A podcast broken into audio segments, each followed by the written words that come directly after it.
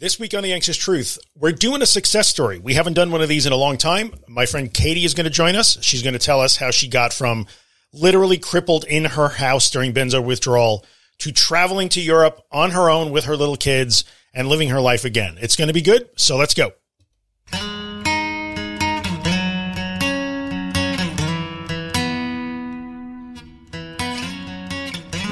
Hello, everybody. Welcome back to The Anxious Truth. This is podcast episode number 224. 224. We're recording in July of 2022. I think you're going to hear this in August or September. I'm not sure. Welcome to the show. I am Drew Linsalata, creator and host of The Anxious Truth. This is the podcast that covers all things anxiety, anxiety disorders, and recovery. So if you're new to the podcast, welcome. I'm glad you're here. If you are a returning listener, thank you for coming back. I appreciate that. So today we are going to do an anxiety success story. We have not done one of these in a long time. Um, I used to do a bunch of them. I haven't had a chance to do one in a while. Uh, and Katie's story is really good. I met Katie about 18 months ago accidentally on Instagram when she popped into an Instagram live with me and Josh Fletcher. She was in a really bad place at that time. Uh, and I have watched her in my Facebook group over the course of the 18 months get better and better and better. And now she is living pretty much a normal life again. She's traveled to Europe on her own. She's working again. Life is good. So Katie's going to tell us all about where she was, where she is now, what she still has to work on, and what she did to get there, because I know that's what you guys all want to know. Before we get to the interview, just a quick reminder that The Anxious Truth is more than just this podcast episode. There are 200 and somewhat other free podcast episodes.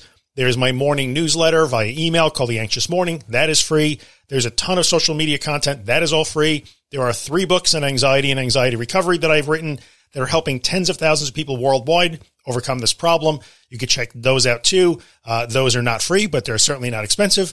Every one of those things can be found on my website at theanxioustruth.com. So go check it out. And if you are following my work and I'm helping you and you would like to help me keep it free of advertising and sponsorships, all the ways to do that can be found at theanxioustruth.com slash support. That is always appreciated, never required. Thank you to those of you who are supporting the work and those of you who are just here listening, liking, sharing. I appreciate all of you guys. Thank you very much. So let's get to it. Let's get to the interview with Katie. It's about 25 minutes to a half hour long. I think you're going to dig it, and I will come back at the end and wrap everything up as usual. Hello, Katie. Hi. Welcome. Thank you. Thank you. So we are going to have, don't be nervous. We're just going to have a little chat as if we're just chilling and having a cup of coffee. Um, I let everybody know in the intro that you are here to sort of tell your recovery story, dot, dot, dot, so far. I know you're still working on some stuff, but you've come so far, and that's why it has a little bit of a dual, mean, dual meaning. So let's just kind of walk through it a little bit. Like, we'll, we'll give everybody sort of the Reader's Digest version of where you are and like what you did, because everybody's going to know, how did you do this? Like, so let's start with where you are, kind of where you are, and then, then we'll fill in the middle part. Like, how did you get there? So, Sure. I met Katie about a year and a half ago, roughly, completely randomly. Uh, Josh Fletcher and I were doing an Instagram live one day, um, and this person, Katie, decides she wants to come on with us, and that's how I met you. Right, so you came on with us, and you you talked about where you are at the time, which was not not such a great place. What was going on back then? Um, so I don't really know how social media works, Instagram and stuff. I didn't, I probably didn't even realize it was live. And my brain was really jumbled around at the time because I was deep in the middle of a benzodiazepine withdrawal. And I think it's safe to say that that was the worst in my life that I've been mentally. And I've said that a few times over the course of my life, but looking back, I think that might have been the one Yeah. that was like the worst mental health of my life. And so, um, yeah, and I popped on Instagram, and I think you saved it.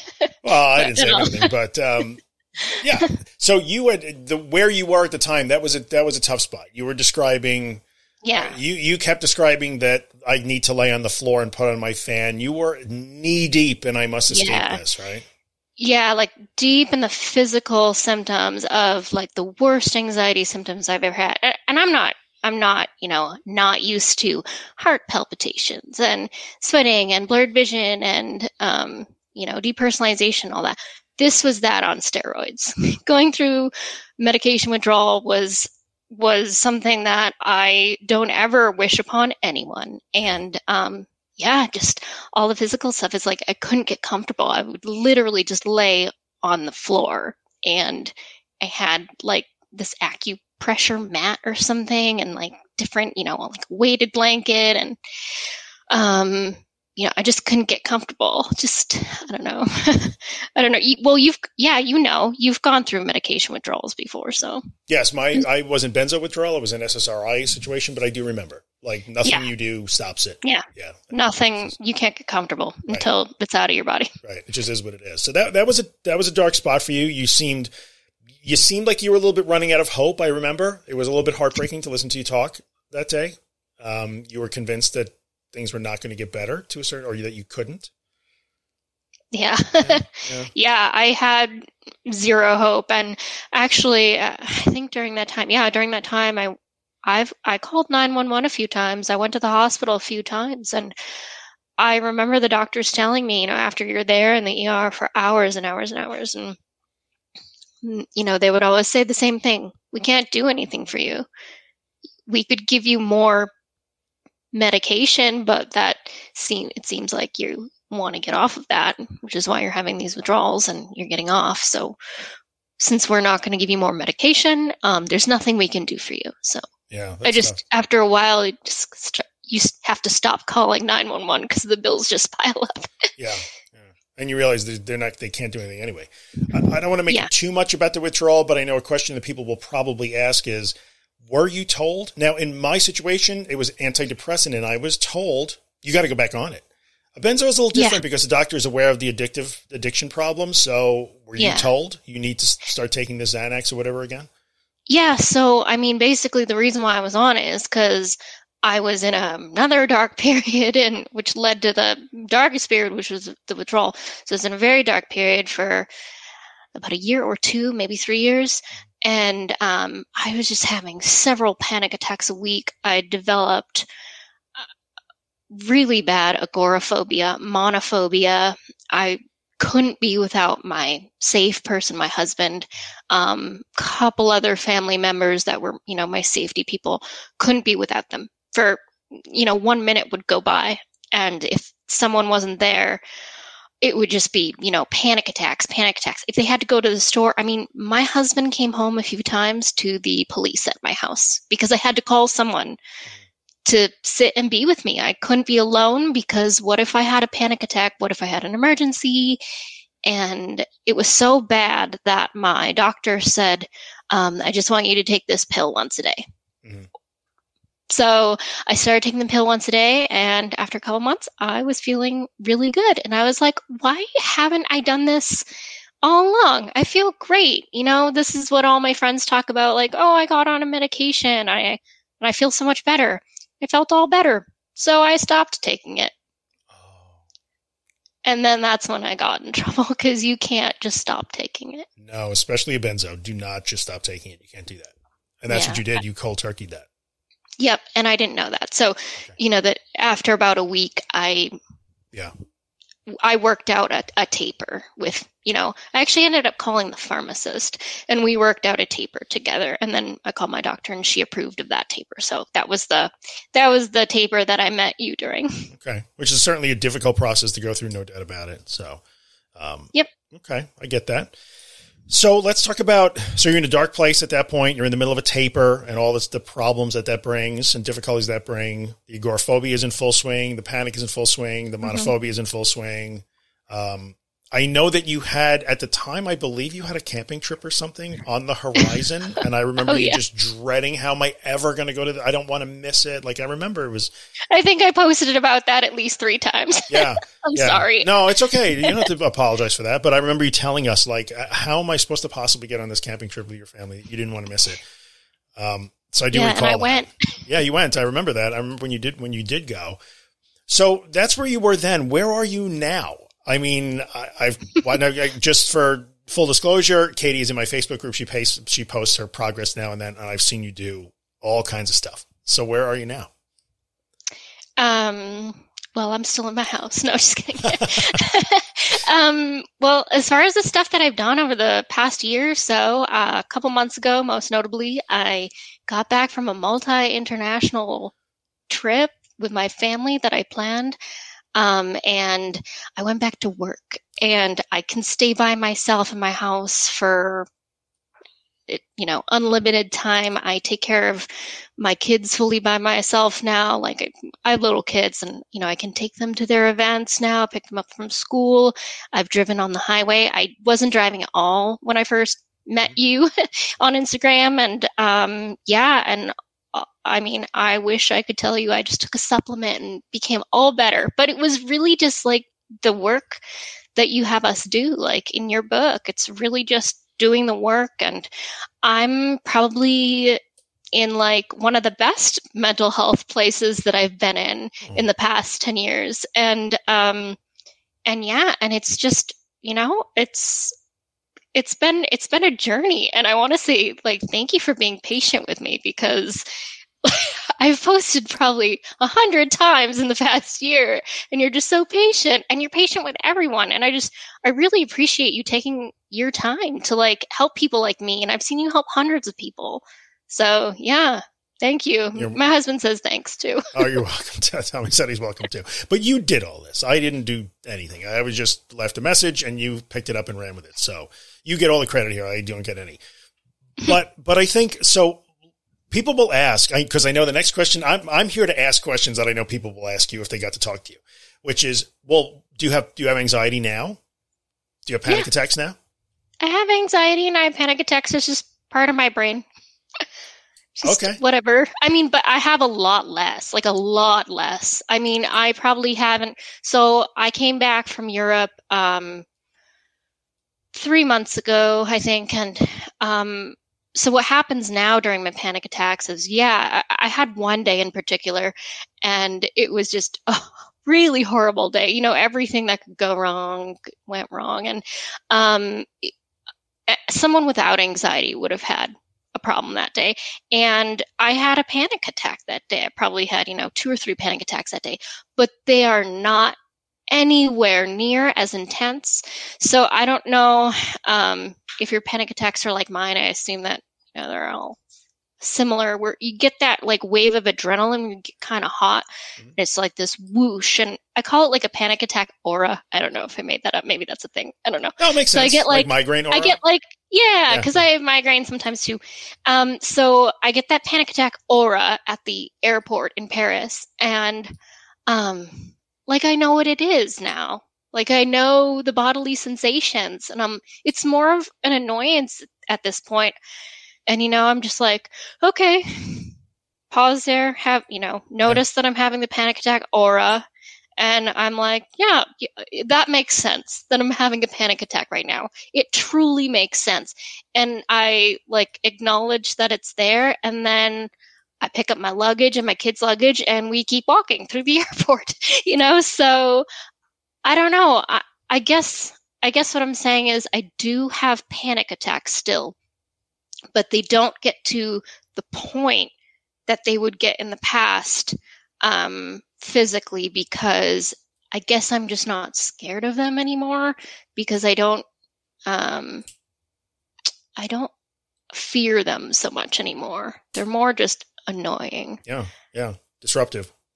Yeah, yeah, and I'm just like, okay, yeah, that makes sense that I'm having this huge wave of, adre- of adrenaline right now. Sure. That's something my body and my brain do together, and I still need to find my gate at the airport with my kids, and I don't have time to lay on the floor and find an acupressure mat.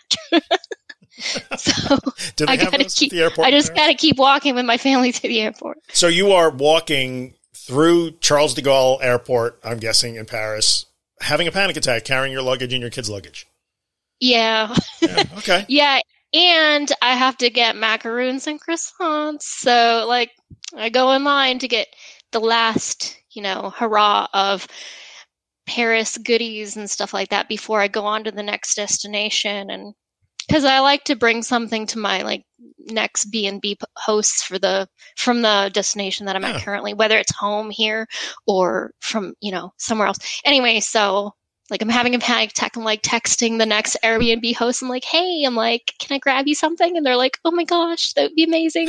so like I like still go ahead and I do my stuff that I'm going to do and wow. um while I'm yeah you know, like the anxiety symptoms and the adrenaline's going on in the background. So I've kind of like learned how to just turn it turn my attention off from that. Like, Yeah. because I don't, I don't need to pay attention to it anymore because I got to do other stuff now. just as a, a point to illustrate for people listening, and I know that a lot of you guys are listening right now thinking, how on God's green earth did this woman walk through? So Katie lives in northeastern U.S. We don't have to say exactly where, but you're on the other side of the world in Paris with your kids by yourself, having a panic attack in this giant airport, and and walking just while it happens. But I just like to, like I know you're thinking that it's impossible, but we'll get to like all the things that Katie did to get there. But I just want to point out that in that situation, the experience becomes so different because the front part of your brain, like the reasoning part, actually had a say there. We're going to do this. Like it was able to weigh in and had room to weigh in. And by the way, I, that's right. I need to text my next host and, and I'm going to go buy goodies to bring with me. Like that's, that's prefrontal cortex stuff. That's like your reasoning logical brain kicks in and, and can actually do things even while your lizard brain, the lower part of the brain is like, ah, danger. What a Yeah, different I- experience. yeah. Yeah, I just kind of like turn like uh, it's like I don't know. It's like I'm tuning into radio stations. It's like there are multiple radio stations going on in my head, and the the lizard brain like wants like you to tune into that one. But I'm like, mm, I gotta tune into this one for a second because I gotta find my gate and get my order of croissants or something. We may have a new metaphor here. WLZB, Lizard Brain Radio. WPFC, prefrontal cortex radio on the air. Um, what a different experience it has to be from the point where a panic attack was all consuming and you could do nothing but just lay flat and, and hang on and try all your things. Yeah. Yeah. Okay. So, I mean, first of all, it's a tremendous trip, which I enjoyed watching you document, and it was so great. I actually love when you post because you're so encouraging now, and you're so kind, and you're so giving of your time and your experience, which I appreciate. Your help, your experience is helping other people now, which I love, and I and I appreciate so much. So everybody's going to ask. Here we're about halfway through the podcast now. How did you do it? And you know they ask you that because you've heard them ask you in the Facebook group. But how? How did you do that? So what did you do? What did it look like? What did those 18 months in a nutshell? No pressure. Just consolidate 18 very vital months of your life into about 10 minutes. That's all you got to do. Sure. No pressure. Well, it was so I have I kind of like broken down into all my different phobias, like my driving phobia, my monophobia, my agoraphobia, um, and I I section those out into their own exposures. So I knew that I was going to Europe probably seven months before I went. That's when I booked the trip, and for that, like going on a trip exposure, I couldn't go I actually hadn't been on an airplane uh, in three years prior, so I can't really Mhm. go on an airplane to test out. I have a huge fear of airplanes. That's probably like the biggest fear that I have. That and like the dentist, but I think that's common. Yeah. But um, so I couldn't really like build up to like, you know, practicing going to Europe or anything. So I practiced in other ways. I think one of the things that stuck in my mind when um, I was talking about how do I practice for different phobias that I can't really practice for. And you said to me one time, maybe last year or whenever it was, um, driving is a really good uh, exposure for practicing for other things such as monophobia and stuff like that. So actually really focused on the driving exposure. Um, so the first time, so what that looked like, if we want to talk about one, what the driving exposure looked like is me having not driven for a few years. So I sat in my car and just had had it in the driveway and just I couldn't even turn it on. I actually had a panic attack in my car just sitting in the driver's seat. And I had a panic attack and I cried and cried and cried and then I went back in my house and I didn't go back in my car for a couple weeks.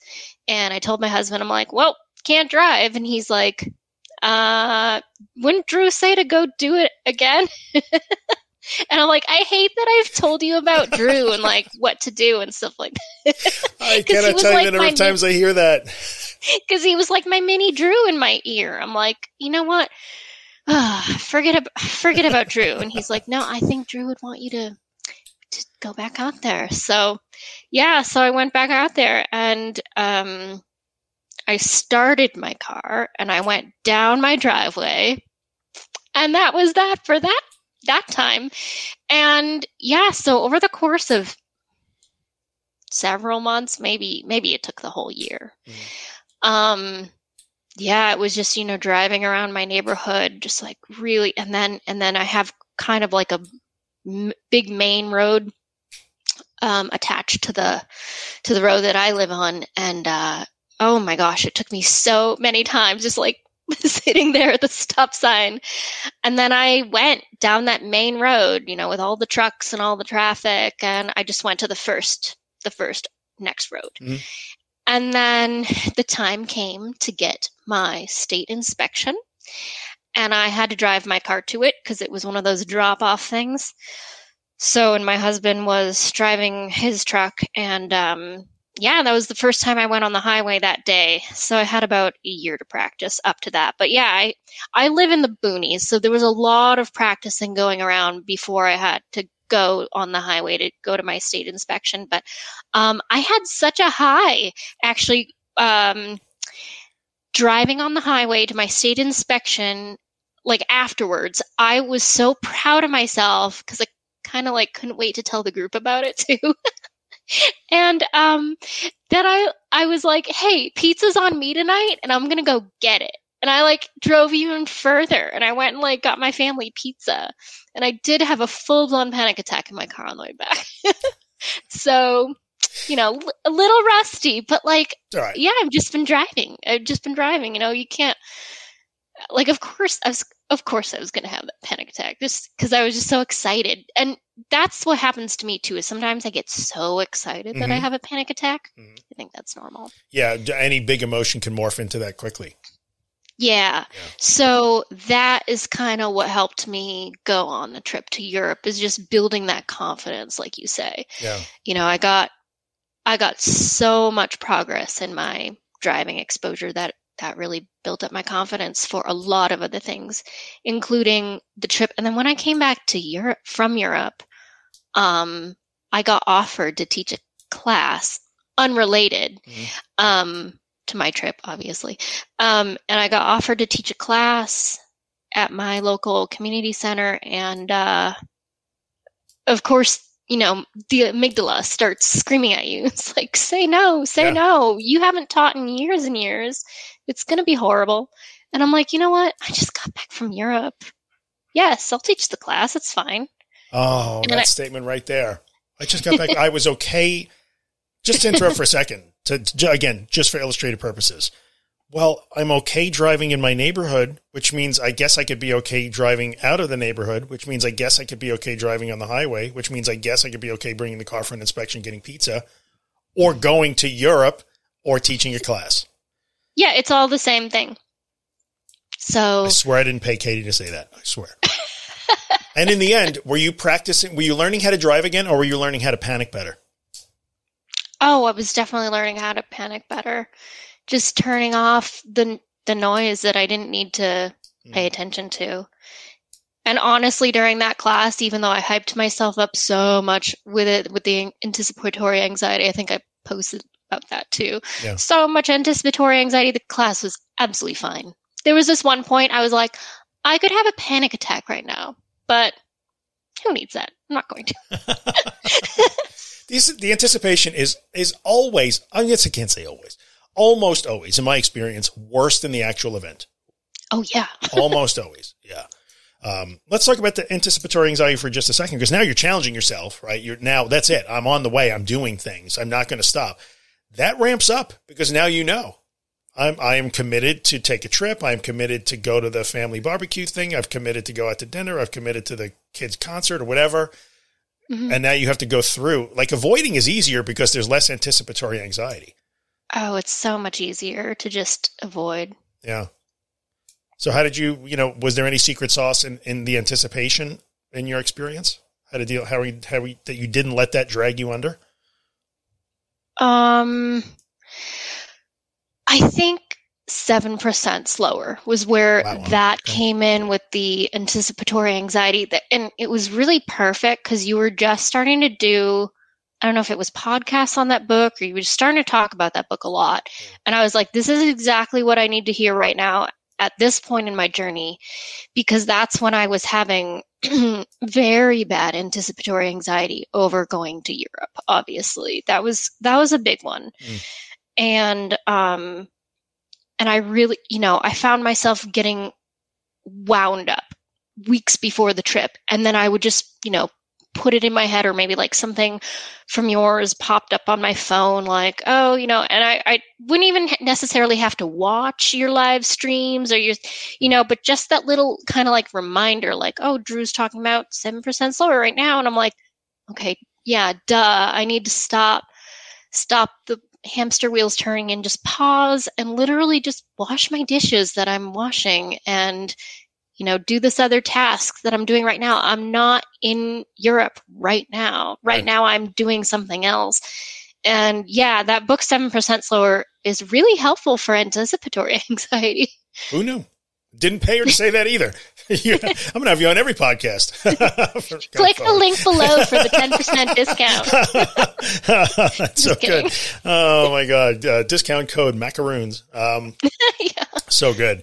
So you, you wind up you, you wind up going on this trip. You're doing all these things, amazing. So in the end, it comes down to step by step going at the fear. And you, how many times? Give me an estimate. Throw a funny number at me. How many panic attacks you have along the way to Paris? Uh, on no, I mean like from the first day I met you to you, you now where you are now. More or less when you started actually going toward the fear.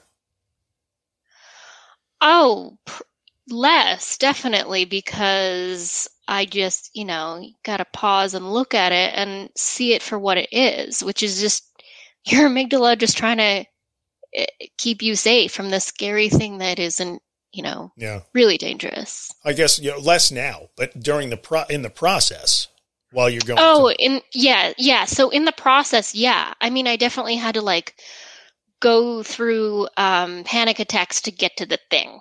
You know, like a lot of the drives, for example, I'd be driving down the road. I'm like, okay, I today I'm driving, you know, and during those exposures, I would plan out the route, and I'm like, okay, today I'm driving from A to B, and that is further than yesterday.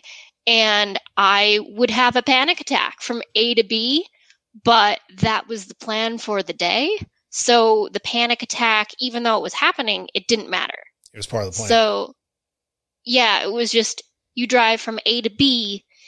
And I learned that, like, by planning to drive from A to B and having a panic attack, especially on the days that I had the panic attacks during the exposures, that was where, like, the training really, like, happened with that part of my brain that was for so long used to being in charge. Like, that part of my brain was totally in charge of my life for years.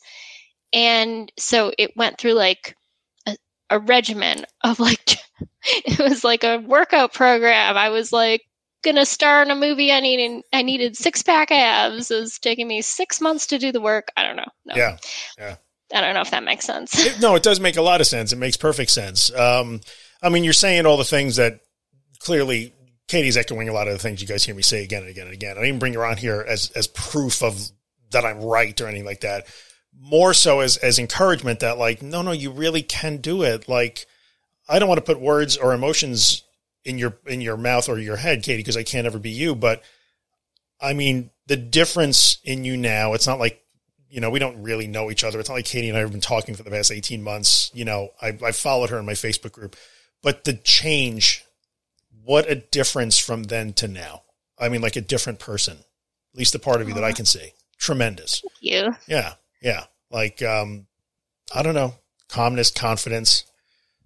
Is it, oh, what else do you have? Yeah, thank you. Yeah, do you have things that you think you still need to work on? Oh yeah, for sure. I mean, I think it'll be a work in progress for a while. So right now, I'm actually planning a solo trip back to Paris because so I have little kids, and there was a lot of things that I couldn't do with my little kids, like so I love art, and art is a huge part of my life. And I didn't go in the Louvre. Oh no! Yeah. I know. Kid stuff. I know because my littlest one when it would have been a terrible terrible time so um yeah i was kind of standing there and thinking and i told my husband i said I should just come back here by myself because he's not obsessed with art either. And back in the day, a long time ago, I loved going to places by myself. I took solo trips all the time, like back when I was a young, fearless person. And uh, I would love to do that right now. So, right now, I am in the process of planning a solo trip mm-hmm. back to Paris to just go to the Louvre for three days and stare at each painting. And I don't know, just like do a really boring Katie trip that no one else would want to do and do it on my time.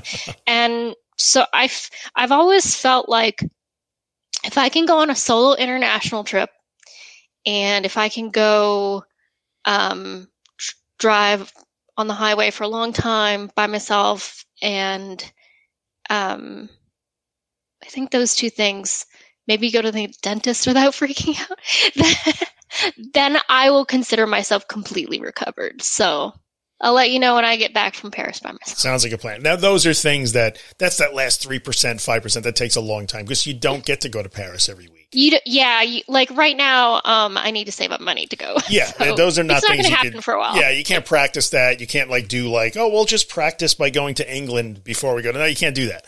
Um, and the same, you don't have a reason to get on the interstate and drive to Chicago every week. So yeah, these are things that just come up when they come up. You'll get there. It's going to be great. Yeah. yeah. And I actually am going to England soon. So I kind of will get to practice. My husband travels for work sometimes, oh, and I oh, sometimes okay. tag along. And he's going to have a long conference while I'm there, and I might do some solo exploring while I'm there. So that's kind of that's great. That'll lead up to that Paris exposure. Yeah, that sounds like a whole lot of fun. Well, I don't want to let you uh, hold you up too too much longer. You've shared so much and been so helpful, and I appreciate you so much. Thank you for taking your time. So let's leave people with with a bit of wisdom. One bit of wisdom you think you can give them because everybody always wants to end with the mic drop, like the big. This is the this is what you came for. If you had to talk to eighteen month ago Katie, yourself in your darkest time, what would you tell her now? Probably you got to do two things and it's the first thing is make a plan to go from the point where you're starting which is basically i was starting from like not even being a person. Just sitting in my room just not doing anything. Um, make a plan a step by step how you're gonna uh, do your exposures and get out of your room like i did. I literally started by walking to my mailbox. And um, so make a plan. That's the first one. And then the second one is your attitude. You have to want to do this. You have to want to actually change. You can not change if you want to. You can keep living like that. But for me, it wasn't an option. I don't really have depression, quote unquote depression, but my panic disorder made me very depressed. And I I couldn't live like that anymore cuz that wasn't living. So to me it wasn't. Maybe someone else is okay with living like that, but oh, you know what? Yeah, I would. that's good advice. Everybody hits their everybody hits their breaking point, and that's different for all of us. It looks different from everybody. You found yours, and that's what motivated the change. So you did tremendous, yeah. tremendous work, Katie. I can't even. You should be so proud of yourself. So I wish it was just as easy as a supplement. you know what? In all honesty, me too. Me too. Um, yeah. I, if there was, I, you know, I say this all the time. But I give you a magic 10 words and a pill to take, I would totally do that. But unfortunately, you know, there's hard work. But I'm, I'm much prouder of myself than, um, for doing this because it was, it was really hard. And I, and I think that's where a lot of that confidence and calmness comes from now is I went through a year of really hard work and it paid off and I'm really happy now. Yeah, so, look how capable you are. Yeah, thank you, Drew. Like, really, thank you. Ain't no thing. You did the work. You get the credit. You know me. yeah, but you you spent all your uh, thousands of hours putting it out there for free, so I could have you know access to it. Look, uh, it, sometimes it just makes it feel like I lived what you lived, and now I feel like it wasn't for nothing. There was a reason for it. So that's that's all I need. You did great today. You're you're a podcast star. Thank you so much for coming. You're always welcome back. If you want to tell us how your your solo trip goes, we'll we'll do the next podcast when you're on the top of the Matterhorn by yourself with your goggles on. oh my god. Yeah, I'm scared of heights too. So oh, all right, so maybe not that. We'll see.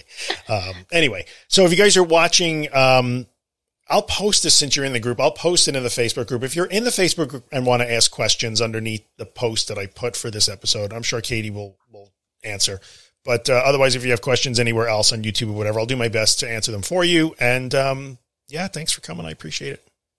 Yeah. Oh, and I would say it's better to ask questions on the thread, I guess, because I, I have a lot of people that um, private message me. And I think, like, as long as we're talking in the open, then everyone can benefit from it. Thank you. I appreciate that. So if you're in the Facebook group, please respect that. Don't bomb Katie with private messages. Just ask underneath this video. So, all right, guys, um, I'll be back in a minute to wrap it up. Katie, thank you so much. Thank you, Drew. You're very welcome. Okay, we are back to wrap things up. I hope you guys got something out of that interview with our new friend Katie. Um, I know I had a good time having her on the podcast and getting to know her a little bit more. Lovely human being, eager to help, very kind and generous in sharing her experiences, and I appreciate that. Just a couple of quick takeaways before I, I end this episode. I want you to remember some of the things that Katie said. Katie talked about hitting a point where the pain of staying where she was was greater than the pain of going through this difficult recovery process. Everybody hits a point where they decide it is really hard to do these scary things that Drew talks about, but that's better than staying where I am. So Katie had to hit that point. And the second thing is she really took the time and I admire Katie for this and I thank her for this you know, she was thanking me for her help, but she made it really easy because she took the time to become really familiar with what I was writing. She felt it did apply to her, so she she became really familiar with it. And then she made herself a plan and she executed that plan without fail. It did not matter how she felt. And you heard Katie specifically say that some of the most valuable days in her recovery journey were the days when she did have panic attacks during her exposures, where she did face some adversity, where it was challenging. Those are the days that mattered the most. If you take anything away from this podcast episode, aside from the fact that you can do it just like Katie did, take those things away. Have you hit the tipping point where the pain of staying where you are is greater than the pain of going forward with recovery? And are you willing to make that plan and stick to it, knowing that the bad days are actually the best days when you look back, when you get to the other side of the journey? So that is episode 224 of The Anxious Truth. Thank you again to Katie for coming by to share her story. If you're watching in the Facebook group, I will post this video in the Facebook group. You can comment below. If you're watching anywhere else, by all means on YouTube or whatever, send add a comment and I will do my best to answer the questions for you. But that is it. That is the end of the episode. We know this because music. Uh, Afterglow by Ben Drake, you guys know by now. That's the song at the beginning and the end of every podcast episode. You can find Ben Drake and his music at bendrakemusic.com. Go check him out. Tell him that I said hello. Thank you, Ben, for letting me use Afterglow. If you are watching the podcast on YouTube, by all means, subscribe to the channel, hit the like button, subscribe, hit the notification bell, leave a comment. Love the comments on YouTube. If you're listening on Spotify or iTunes or some platform that lets you rate or review the podcast, leave a five star rating if you dig it. Take two seconds and maybe write a quick review. It helps other people find the podcast. That really helps me out and it helps them out. And I thank you so much for that. So that is it. We are out of here. Thank you for coming by. I will be back next week again. I do not know what I will be talking about, but I will be here. And remember, as always, this is the way. You got the feeling that you're gonna win. Yeah, you're doing fine. Now in the city and you're living fast. No looking back or dwelling on the past. You know you'll never get another chance.